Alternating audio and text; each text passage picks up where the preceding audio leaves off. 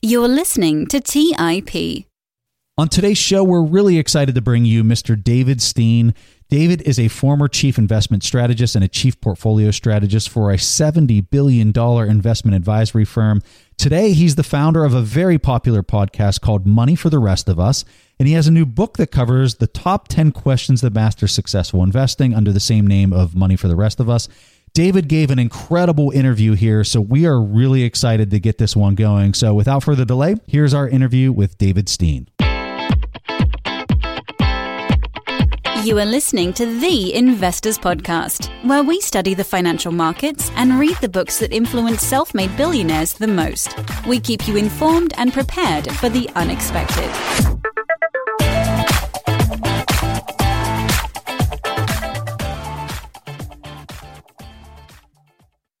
Welcome to the Investors Podcast. I'm your host, Stig Brodersen, and as always, I'm here with my co host, Preston Pysh. We have David Stein from Money from the Rest of Us with us here today. David, welcome to the show. Thank you. It's great to be here. Fantastic to have you here, David. The framework of our conversation today is how to build the optimal portfolio for us as investors. Before we go into details, let's zoom out here for a moment. David, could you talk to us high level about your thought process of building the portfolio that matches both our financial goals but also our individual personalities? Well, sure. And, and, certainly my background, I spent 17 years as an institutional money manager working with very high net worth individuals as well as mostly with endowments and foundations. And so I approach investing like a portfolio manager. And what a portfolio manager does is they allocate their money among different asset categories. And so the traditional way to do that is what's known as modern portfolio theory, where you have expected returns, you have expected volatility for different asset classes. You, how do they move relative to each other in terms of correlation? I don't use that approach because what I found as an institutional money manager, much of the data you make up. What's the volatility of an apartment building? What's the volatility of a venture capital fund? And so essentially it's garbage in, garbage out. Diversification obviously is key, having different asset categories, but in terms of the weight, my approach is, is more like a hedge fund manager, where you look at the universe of potential investments, you choose those that perhaps have a unique return driver and you have some confidence in the ability of those return drivers to come through. And maybe the, the analogy that best fits it is more of an what I call an asset garden approach, where the goal of modern portfolio theory is to come up with this optimized portfolio. And, and as investors, it, it's very difficult to optimize. We don't know what the exact right answer is, particularly when we have a lot of made up data in terms of some of these more illiquid asset classes that don't, that don't have volatility assumptions, or at least we don't see the day to day volatility that you would with stocks. And so, with an asset garden approach, you're not trying to optimize. You can't optimize a flower garden. You have variety. You have variety of plants, variety of flowers, variety of fruits. And we do the same thing with our portfolio. We just want a variety of different asset categories. We have some confidence about the expected return. And we'll talk about how to estimate that perhaps later, but just have different return drivers. So that, that's kind of how I approach investing. It's how I approached it as an institutional money manager in the later years when I was running portfolios. And it's how I manage my own portfolio today. So, David, one of the things that I often hear from our audience is that they have analysis paralysis. There are simply too many types of investments out there and too many scenarios that can unfold. So, in fear of making a wrong decision, they don't invest in anything, which is also a decision in itself. So, how do you determine investment's expected return, its potential upside, and its potential downside? When I mentioned that we need to look at return drivers, there really are three return drivers for most asset classes. And here we're talking about investments, something that has a positive expected return. And we, let's just take stocks. When you look at the historical returns for stocks, it's driven by first the cash flow, which is the dividends. Most investments have some type of cash flow. That's the first component. The second component is how is that cash flow growing over the time? So with stocks, it's the earnings that grow. And as earnings grow, a company is able to pay more dividends. And so you have this second element. And those two really form what I call the math of investing. You have the cash flow and the cash flow growth. It works the same way for real estate. You have the rents. How are the rents growing over time? Those are important components that drive return. The third component is what's known as the emotion of investing. What are investors willing to pay for those cash flows? And in a time where the valuation for stocks are very high, like now, then they're willing to pay a lot. And one measure of how much they're willing to pay is the price to earnings ratio. what are investors willing to pay for a dollar's or a monetary value worth of earnings? And as a result, we can combine those three. And this is how the math works. I mean, you can break down the historical return for stocks, and generally dividends have been three to 4%. Earnings growth have been four to 5%. And then the valuation increase, like going back to 1926 or further, is about 1%. So that combines together. So when we're looking at other asset categories, and that's what we are as portfolio managers. If we can get, for example, let's say a six to 7% income stream or yield, that's very attractive because then we're not so focused on being dependent on the cash flow growth. And so there's always a balance between how much cash flow am I getting? What does this cash flow need to grow in order to meet my return expectations? And what are investors paying for it? Now, on your show, you talk about being value investors when investors aren't paying very much for that cash flow growth, and that's an attractive time for an asset class. And I think sometimes just simplifying the universe and having some rules of thumb or frames of reference to look at asset categories makes it easier to narrow down the universe. Because we, you know, we didn't talk about, for example, asset classes that have no cash flow, which I would call, and, and we'll probably talk a little bit more about this, more speculative asset classes, because you have to be absolutely right. Because the only thing driving it is people willing to pay more for that particular category of asset. And yes, David, you have a sharp distinction between investing and speculation. Whenever I, I hear you talk about this, you, you mentioned specific examples of investments would be stocks, bonds, real estate, whereas example of speculations would more include something like commodities, uh, such as gold and oil futures. We know that our listeners have strong opinion of what is an investment and what is not. Many people define it differently. Could you please elaborate on your opinion and why you make that distinction? In my view of what's an investment versus a speculation versus a gamble comes from an asset manager named Kingsley Jones. He is based in Australia, founded an investment firm, and, and his definition was an investment is something with a reasonable expectation will have a positive return. And that's where I go back to and say, well, investments generally have a cash flow component to it or an earnings component. A speculation is where there's some disagreement whether the return will be positive or negative. And commodity futures is an example of that. You have some investors that believe the commodity will go up in price. You have others that believe it'll go down in price, but it's a zero sum game. The speculators on one side win at the expense of somebody on the other side. Know, gold, gold coins. Know, gold, what's the right price for gold? There's no cash flow. We can't value gold per se. And as a result, it, it's a speculation in that the only way that, that an investor will make money owning gold is if it goes up in price. You can own stocks and they might not go up in price, but you can still make money because of the dividend or other cash flow generating assets. And so speculations aren't bad.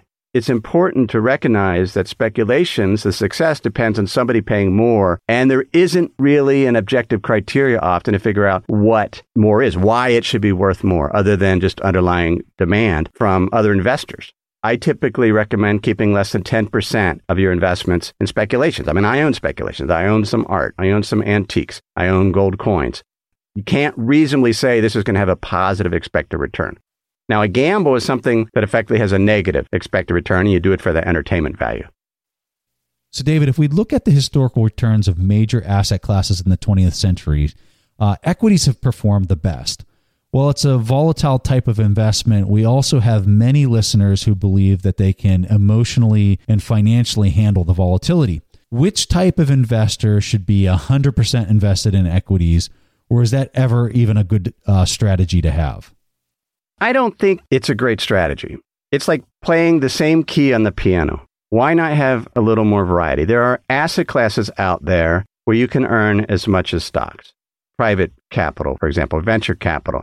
I have debt investments where I've done direct lending or asset based lending where the yield is as high as the expectation for the stock market. And so typically younger investors, and when you're starting out, you want to probably start with stocks. It's a, we talked about what drives it. It's a great introduction. It's a great way to figure out how do I react when the market falls 30%. Yesterday, the Dow briefly fell 600 points, and everybody was on Twitter saying, well, this is the big one.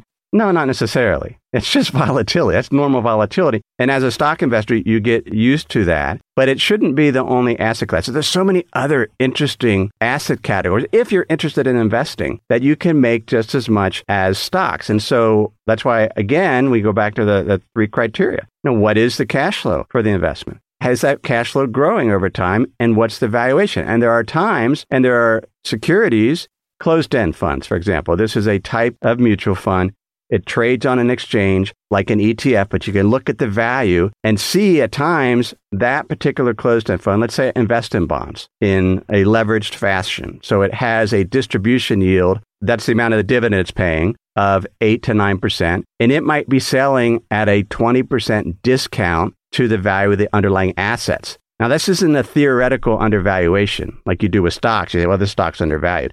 This is looking at the net asset value, the value of the assets compared to the price and seeing a discount of 20%. One can make much more than a stock market. Now, it doesn't happen all the time, but it happens during down markets. And so I think just siloing only investments or only stocks is sort of take some of the variety and some of the fun out of the investing. I've invested in stocks, but uh, I approach it I like the variety. I like looking at different asset categories, learning about them, understanding what the return drivers are, and then implementing them in my portfolio. So it's uh, interesting that you would say that. And we talk about stocks, we talk about bonds and other listed assets, but you also briefly mentioned their private investments, which might seem like a black box for most investors. We have a reasonably good idea of how to buy a stock or how to buy a bond or whatever it might be, but there is this huge market for private investments that are not not financial assets. It's something that many investors would be interested in because it's so uncorrelated to perhaps the stock or bond portfolio. How do you find private investments? There are certainly platforms out there that you can experiment with. Crowdfunding platforms, particularly on the real estate side, where they're investing in private real estate deals. There are just in your own opportunity in the sense of I have found investments that people have brought to my attention. Particularly, I mentioned this debt deal where I lent some money on property. I'll admit that you know, the private investments sometimes take a little more capital. So as a young investor, you're often not able to get into those opportunities. In the US, many of those opportunities, you have to be a, a qualified investor. And so there's certain income thresholds or asset thresholds. But I, I, think the principle of not having our entire net worth tied up in the financial markets, the public financial markets, is important. I mean, we could get some virus that shuts down the financial markets for days at a time. And so having what I call pockets of independence outside of the financial system, I think it's important. It could be something as simple as owning a plot of land. I mean, there's platforms out there where you, where you can invest in farmland or you can invest in land directly. When you look at my portfolio, I have well over a dozen asset categories. One, because I enjoy it, but two, I typically have about half of my portfolio in assets outside of the financial system. I mean, it could be something as simple as lending money on a student loan or something on maybe on an unsecured basis. But there's ways that you can invest that you can earn just as much as stocks or close to what you can earn with stocks, but in a way that's not so tied to the stock market with as much volatility. Let's take a quick break and hear from today's sponsors. Today's episode is sponsored by Range Rover Sport. Range Rover leads by example with their dynamic design that rises to the occasion. It's got powerful on road performance and commanding all terrain capabilities, coupled with signature Range Rover refinement. The third generation Range Rover Sport is the most desirable, advanced, and dynamically capable one yet, redefining sporting luxury. It's got advanced cabin technologies such as active noise cancellation and cabin air purification, offering next level comfort and refinement. The purposeful cockpit light driving position sets the tone for a focused interior that promotes exhilarating driver engagement. Award winning Pivi Pro infotainment is at the heart of the experience and provides intuitive control of the vehicle systems. You can enjoy a dynamic drive and total comfort with optional 22 way adjustable, heated, and ventilated electric memory front seats with massage function. Design your Range Rover Sport at LandRoverUSA.com. That's LandRoverUSA.com. Have you ever wondered if there's an AI tool like ChatGPT specifically built for the stock market? A tool that not only aids you in your research and analysis process, but also allows for dynamic discussions? Today, I want to share such a tool with you called Meyka. Meyka is the AI powered stock research assistant now enhanced with real time stock data. Meyka does a lot of the heavy lifting of sifting through financial statements and company data and delivers it to you nearly instantaneously. And the best part is that it's 100% free. Try it out today and ask Meyka questions like What is the financial health of Microsoft? How much cash does Copart hold on its balance sheet? What is the return on invested capital of Adobe or millions of other prompts? Check it out today for free at Meyka.com. That's M E Y K A dot com. When Rainn Wilson had a great idea, he turned to AT&T Business. They assured him no matter how out there his idea may be, they had his back. So he came up with this, a talking pillow designed to put you to sleep, backed by a reliable network and the only network with built-in security controls. And thus, Sleep with Rain was a hit. Take your business to the next level at business.att.com. That's business.att.com. All right, back to the show. So let's talk about stocks. What we've seen, especially in the 20th century, is that stock returns have been driven by dividends to a huge extent. Many investors would say that it doesn't impact the return since the excess cash that are not being used to pay out dividends, that's just being reinvested in the business, especially in recent years, have been used for share buyback. You argue that the lower dividend payment that we experience today will result in a lower long term return on stocks. Why is that? Well, it's because company managers, they can pay out a share of the profits as a form of dividends, or they can reinvest it or buy back stocks. And so being less reliant on the income component. So we're going to do a bottom up estimate of what stocks should return. Historically, dividends been a 4% of that. Now it's 2.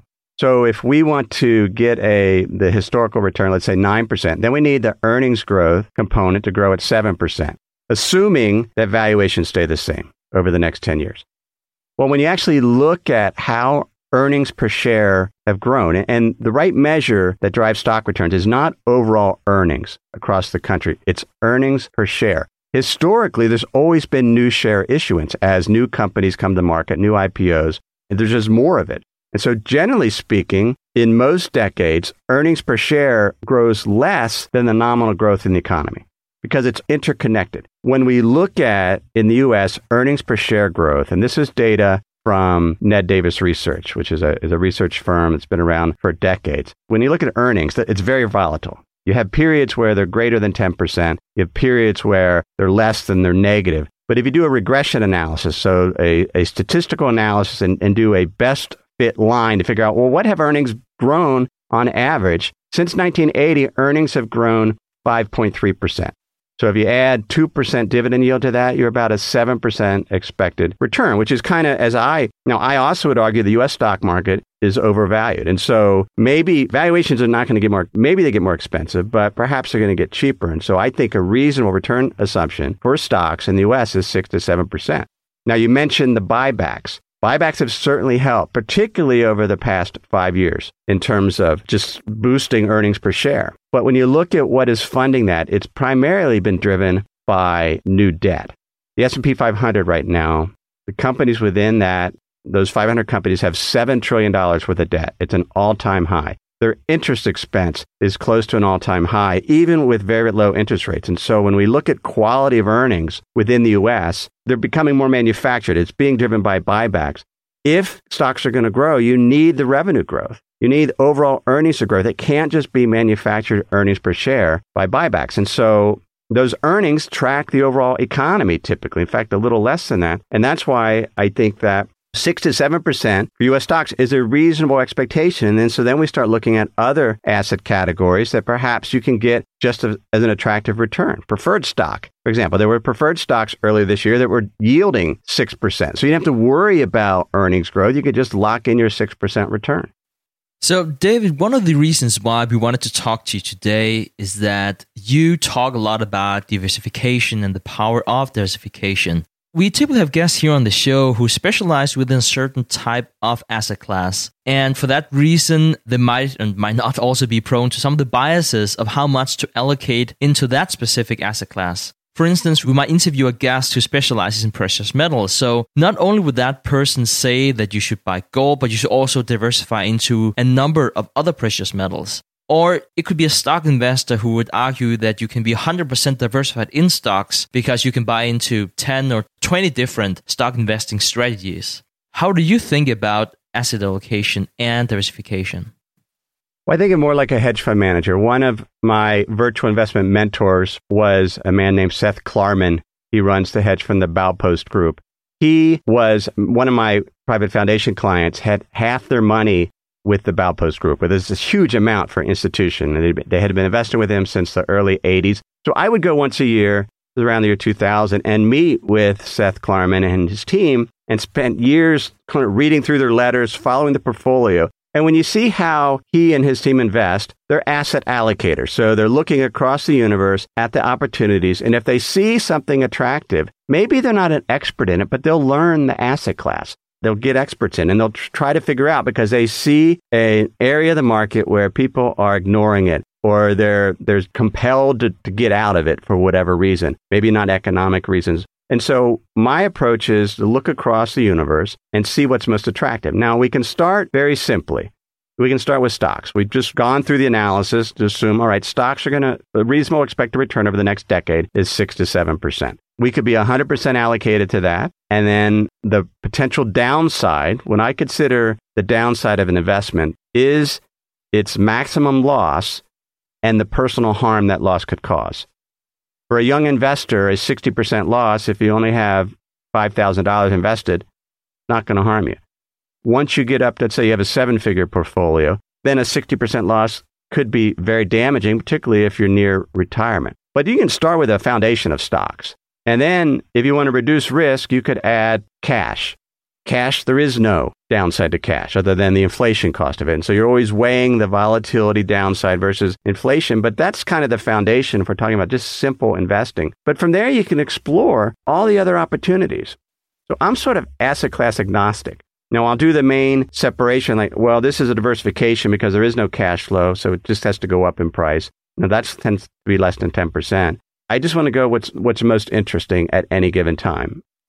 So, David, in the next question, I would like to talk about how you manage your portfolio. Our listeners are predominant stock investors and would rebalance if one position grows too big. If a stock on their watch list suddenly becomes very attractive and other specific reasons for an investor who is invested in multiple individual stocks or equity ETFs, how do you manage your portfolio? If possible, talk about years to retirement, valuation, and rebalancing.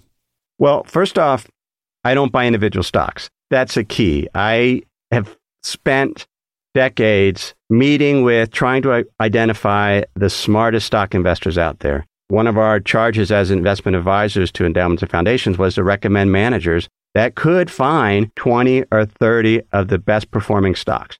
Most managers, professional managers, underperform.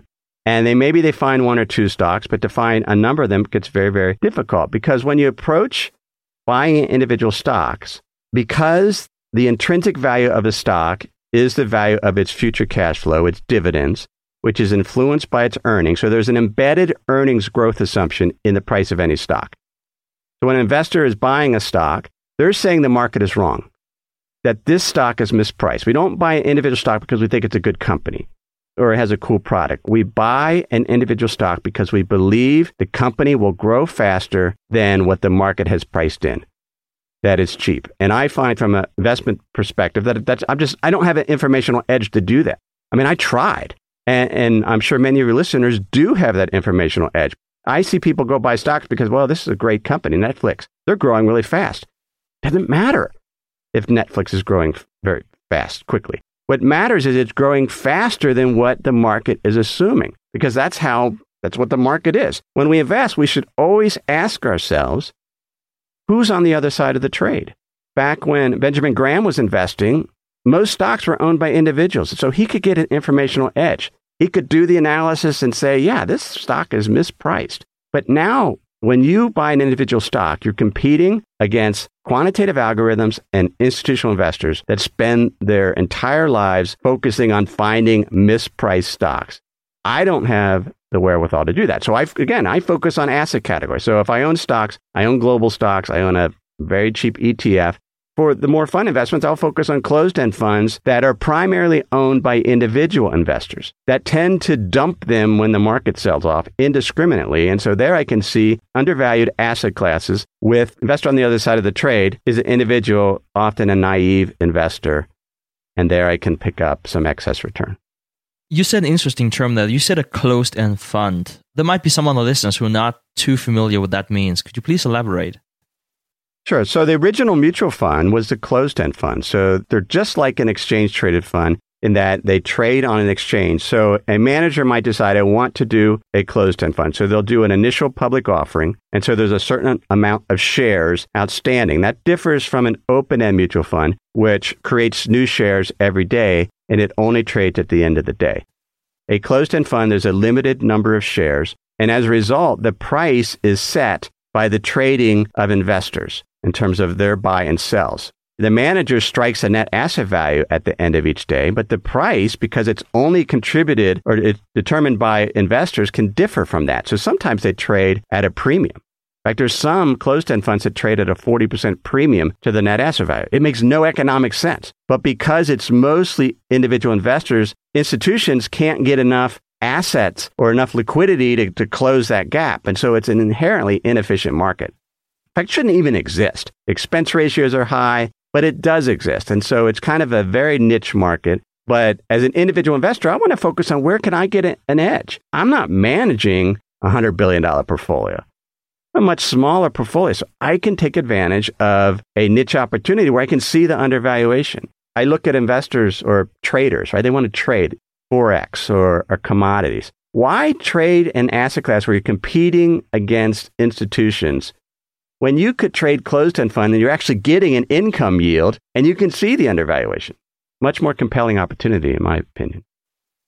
Very interesting. So let's talk about another market that perhaps shouldn't exist. I'm very curious to hear your response to my next question. Very few people think about the bond market as attractive these days, especially the government bonds. What is getting a lot of attention is the even negative yields for government bonds in some countries. Even in states, it's very, very low.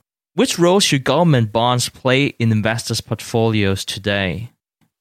Basically, to preserve some capital. So, the, the reason why I own bonds is you own them for income. So, it goes back to what is that income or that yield to maturity on bonds? Because the best estimate over a 10 year period for bonds is its current yield to maturity. If a bond fund or a segment of the bond fund has a negative yield to maturity, just don't own it. If it's earning zero, you don't own it. The reason why people own long term bonds, and in investors, is because they believe rates will go down further. Or they'll be, they're willing to own negative yielding bonds because they believe rates will go down further because you can pick up the price appreciation because rates move inverse to the price. Well, that's a speculation. And speculation means you have to be absolutely right to make money. So I want to focus on the income component. And so, yes, in looking at bonds, right now, government bonds, probably not terribly attractive unless you're, you're just comfortable, at least in the, in the US, with that, that 2% yield. Now, there are other bonds out there that at times are attractive. Non investment grade bonds or high yield bonds, particularly coming out of the Great Recession, their incremental yield above government bonds was close to 16 to 18%. You could make more money coming out of the Great Recession investing in bonds than you could in stocks. So it's just another asset class. But you're right, it makes no sense to own negative yielding bonds in this environment. So, David, if there's one thing we've learned from financial markets in the 21st century, it's that in investing, there's no step by step instructions that can guarantee a successful outcome. Instead, I've heard you refer to this as being wayfinders and that we have frames and rules of thumb that give us a sense where we're heading in the right direction. Talk to us a little bit about this idea. Well, a wayfinder is somebody that's generally heading in the right direction, but doesn't know exactly how to get there. And probably the best example is Lewis and Clark. Lewis and Clark were explorers that in the U.S. back in, in the late or in the 19th century were trying to find a passage, a water passage from the East U.S. to the Pacific Ocean. They had a whole list of tools they brought, very, very long list. Some tools to actually help them navigate, but they didn't have a map. They had a, a just use these tools to sort of figure out they were heading in the right direction. Investing's the same way. When I've have I, I mentioned hedge fund managers that I used to research other money managers. The best investors I know, they know there's no guarantees.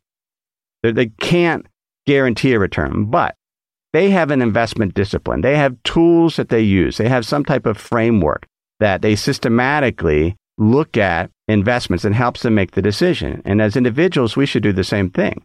One of the other things that these managers do is they're always measuring themselves. If individuals are buying individual stocks, they should actually be measuring their performance as a portfolio. We tend to ignore the ones that didn't do so well, we sell them and move on.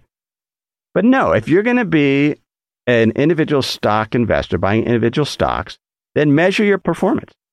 Warren Buffett does, right? Every year in the Berkshire Hathaway report, they list out the performance of the stock, which is driven by the underlying holdings. We should do the same thing in our own investing just to quantify it.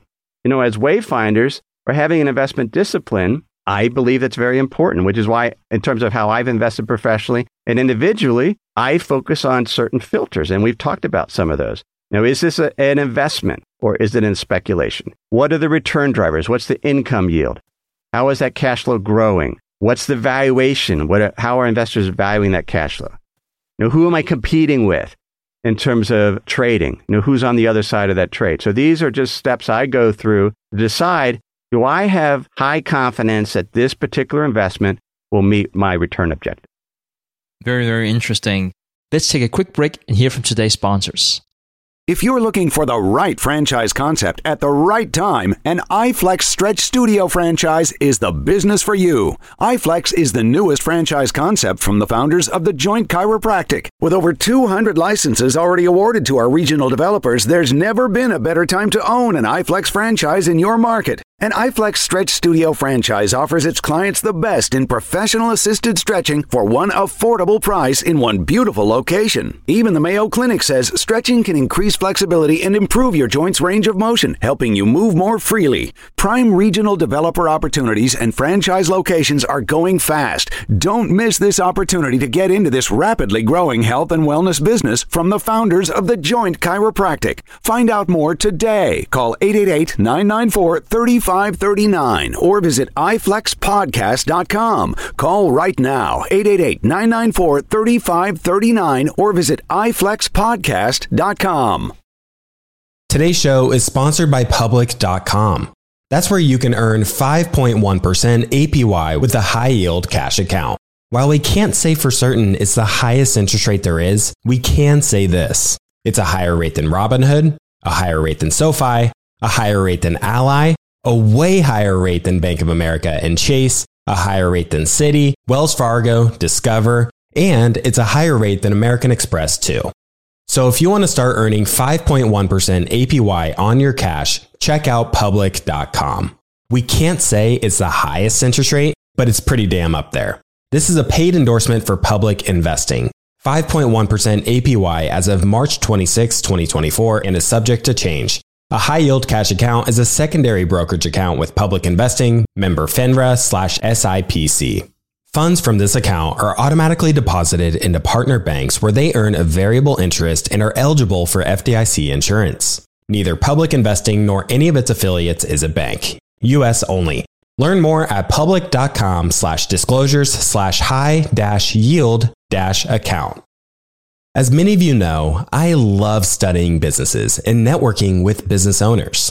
The more I've studied businesses, the more I've realized that starting and scaling your business is easier than ever because of companies like Shopify.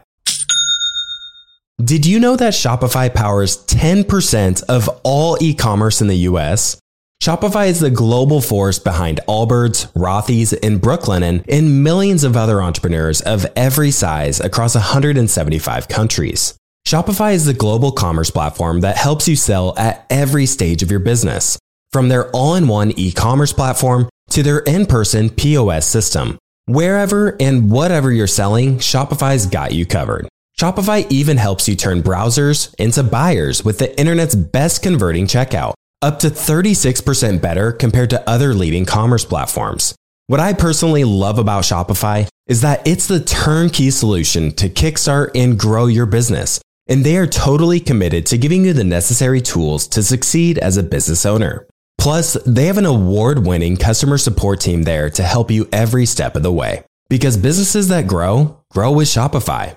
Sign up for a $1 per month trial period at Shopify shopify.com slash WSB. That's all lowercase. Go to shopify.com slash WSB now to grow your business no matter what stage you're in. That's shopify.com slash WSB. All right, back to the show. I would like to talk about biases here for the next segment of the show. I would like to hear more about your experience, David. We all had different paths to where we are today as investors. You've been heavily invested with a client in high yield bonds in the late 1990s. And you briefly mentioned before that you also were again in 2008 with very different results. Please tell the audience about how the various bull and bear markets has made you vulnerable to different biases and which type of biases investors here in October 2019 should guard themselves against.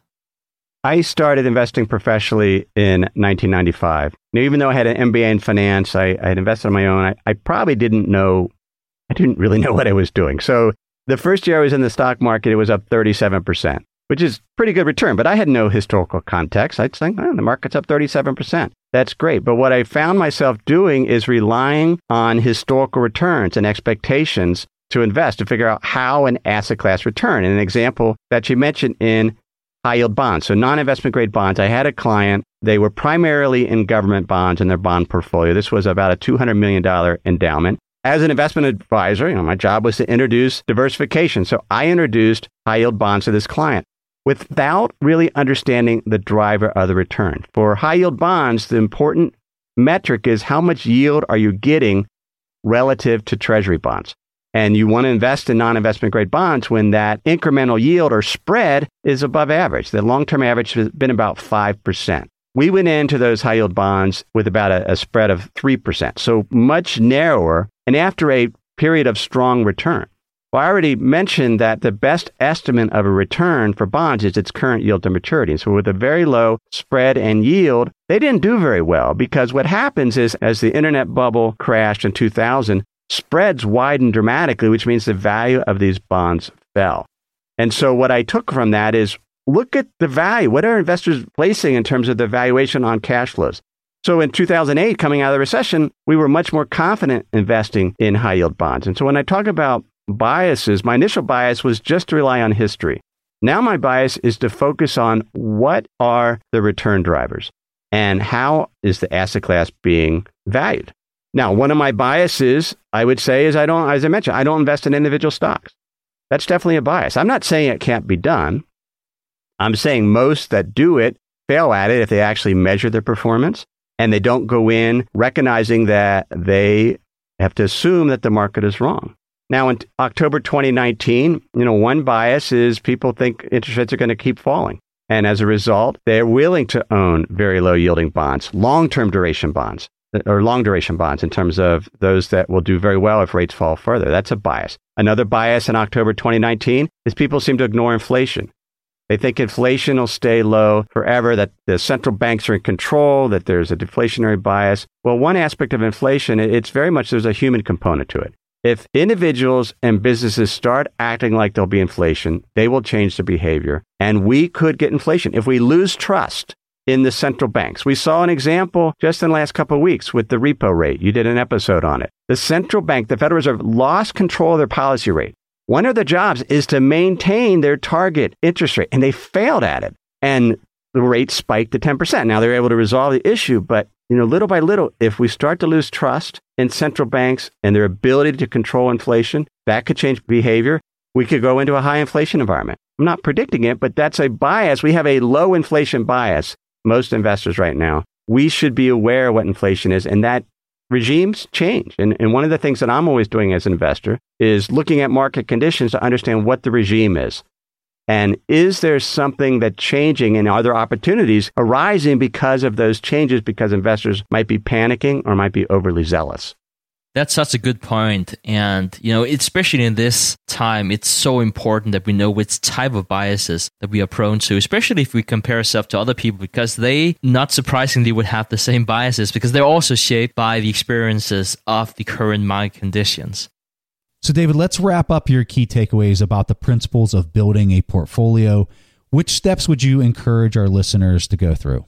Well, I think it's important to write down your investment philosophy. What is your investment discipline? You know, if you're focusing on researching individual stocks, how do you go about doing that? You know, what are you looking for? What are the steps doing it? If you're focusing on asset categories like I do, what are the steps that, that you use? You know, one of the things that I always want to know is I want to estimate what the return will be for a given investment. So I go back again to those three drivers that we've talked about, the cash flow, the cash flow growth and how our investors valuing those cash flows. And so that's, I think, an important component. Everybody, you just list it out and, and not just kind of go where everybody's going. One of the things that I see, particularly new investors get involved in, they kind of go, whatever is the hottest craze. So I want to be an investor.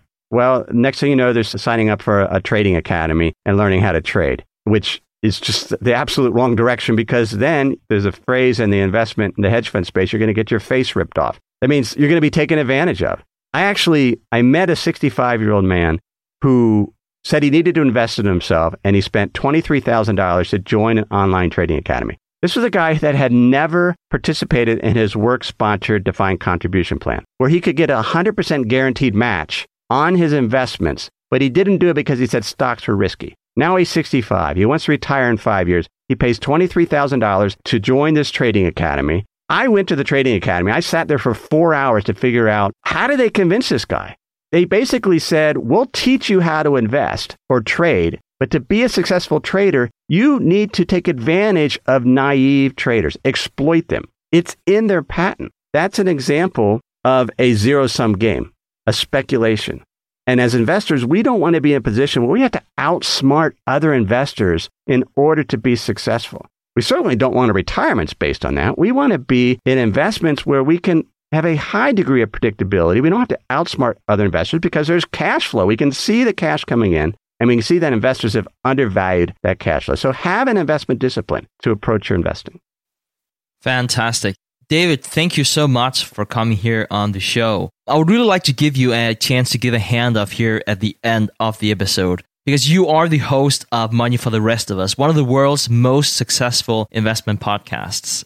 I'm 100% an avid listener. I'm not just saying that because David is a good friend. It is an amazing podcast. You're also author of the book Money for the Rest of Us 10 Questions for Masterful Investing. And McGraw Hill just published this book October 25th. Could you please tell the audience about your new book and where the audience can learn more about you?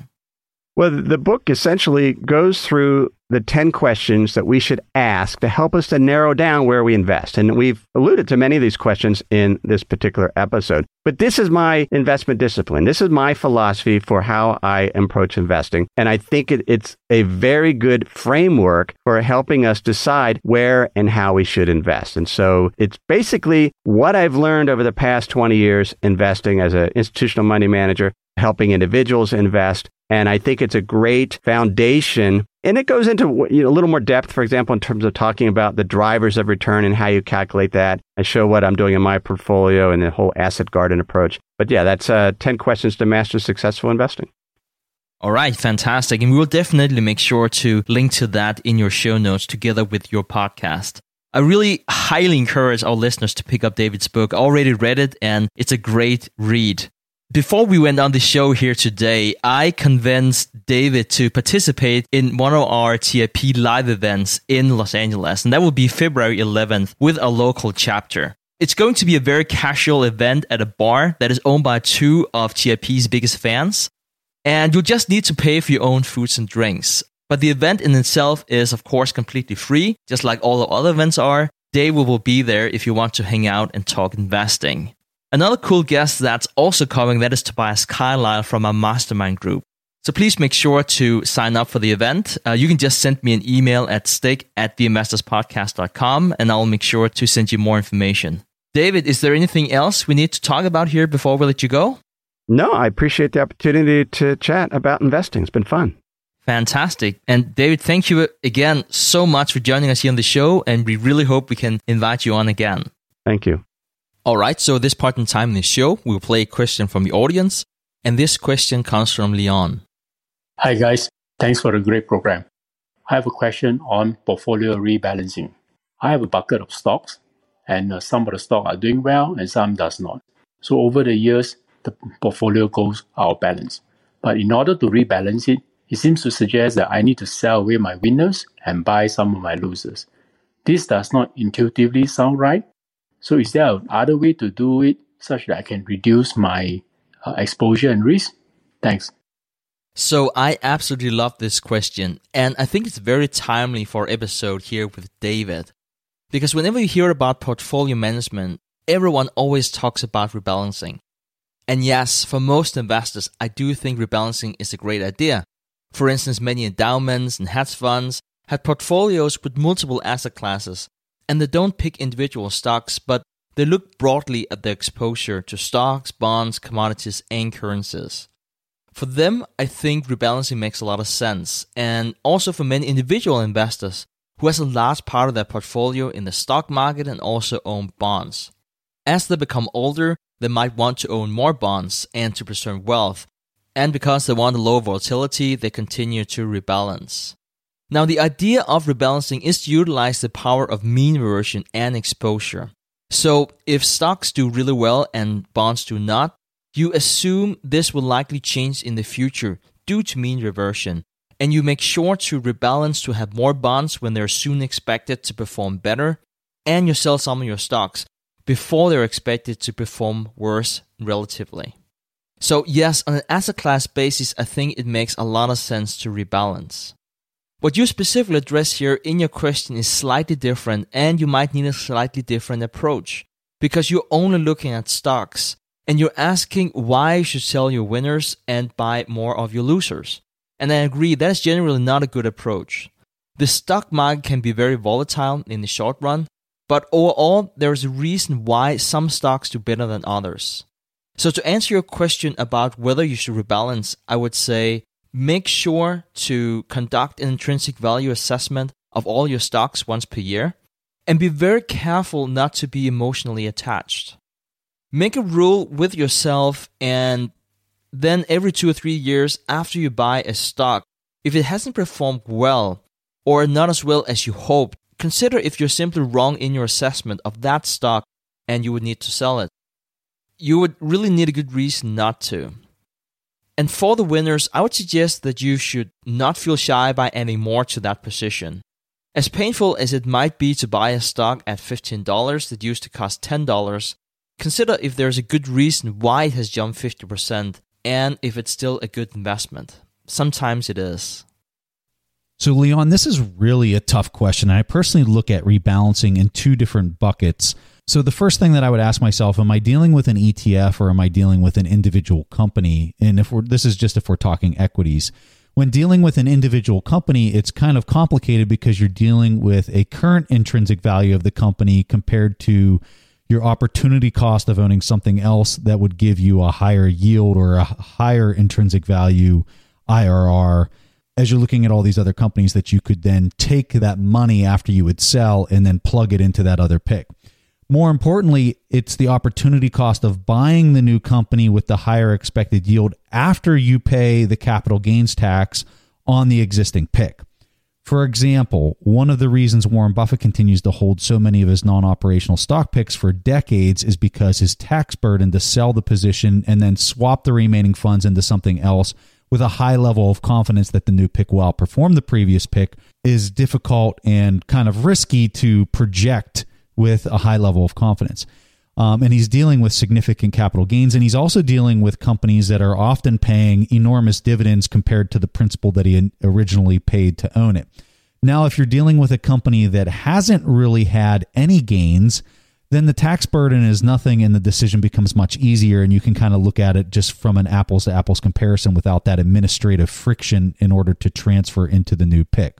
Um, you saw this oh, I can't remember the exact timing, but um, after the the 2009 crash, the 2008 2009 crash, Buffett took a pretty big pos- position in ExxonMobil. And then, as the oil prices looked like they were getting ready to um, drop significantly, Buffett sold his entire position in ExxonMobil and you know, a lot of people suggest that Warren once Warren Buffett buys a company, he rarely sells it. Well, if he doesn't have high capital gains, he does sell companies. You also saw this with IBM, where his capital gains on these companies were not very uh, very high. His intrinsic value on what he originally had calculated for the business had changed over that period of time, and so he will sell these companies because there's not really any type of tax burden. Now, when you're talking about ETFs, I would argue these decisions maybe even more difficult because you're dealing with macro themes driving whether there's opportunity cost or not. For example, if you had some of your portfolio in the S&P 500, it's really difficult to have confidence in how much of your port- portfolio should have exposure to the overall market versus all the other opportunities that are out there. I think correlation when you're looking at the correlation of the S&P 500 versus some other ETF or an individual stock pick um, really kind of uh, becomes the point where you can maybe adjust your sizing inside of your portfolio. Because if things are correlated it might make more sense especially if your intrinsic values are kind of similar. So like if the S&P 500 were to be valued today I would argue you're around a 3% return to own the S&P 500 is what your expectation should be moving forward.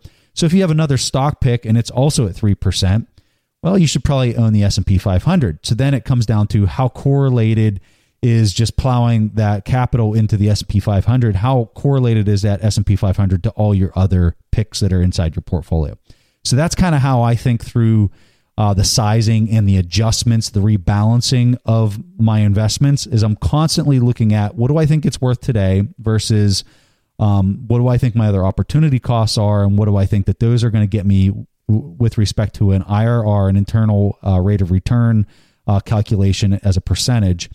And I compare those percentages across the risk free rate versus all the other investments that I have and how correlated they are. So, Leon, for asking such a great question, we have an online course called our Intrinsic Value course that we're going to give you completely for free. Additionally, we have a filtering and momentum tool, which we call TIP Finance. We're going to give you a year long subscription to TIP Finance completely for free. Leave us a question at asktheinvestors.com. That's asktheinvestors.com. If you're interested in these tools, simply go to our website, theinvestorspodcast.com, and you can see right there in our top level navigation, there's links to TIP Finance and also the TIP Academy where you'd find the intrinsic value course.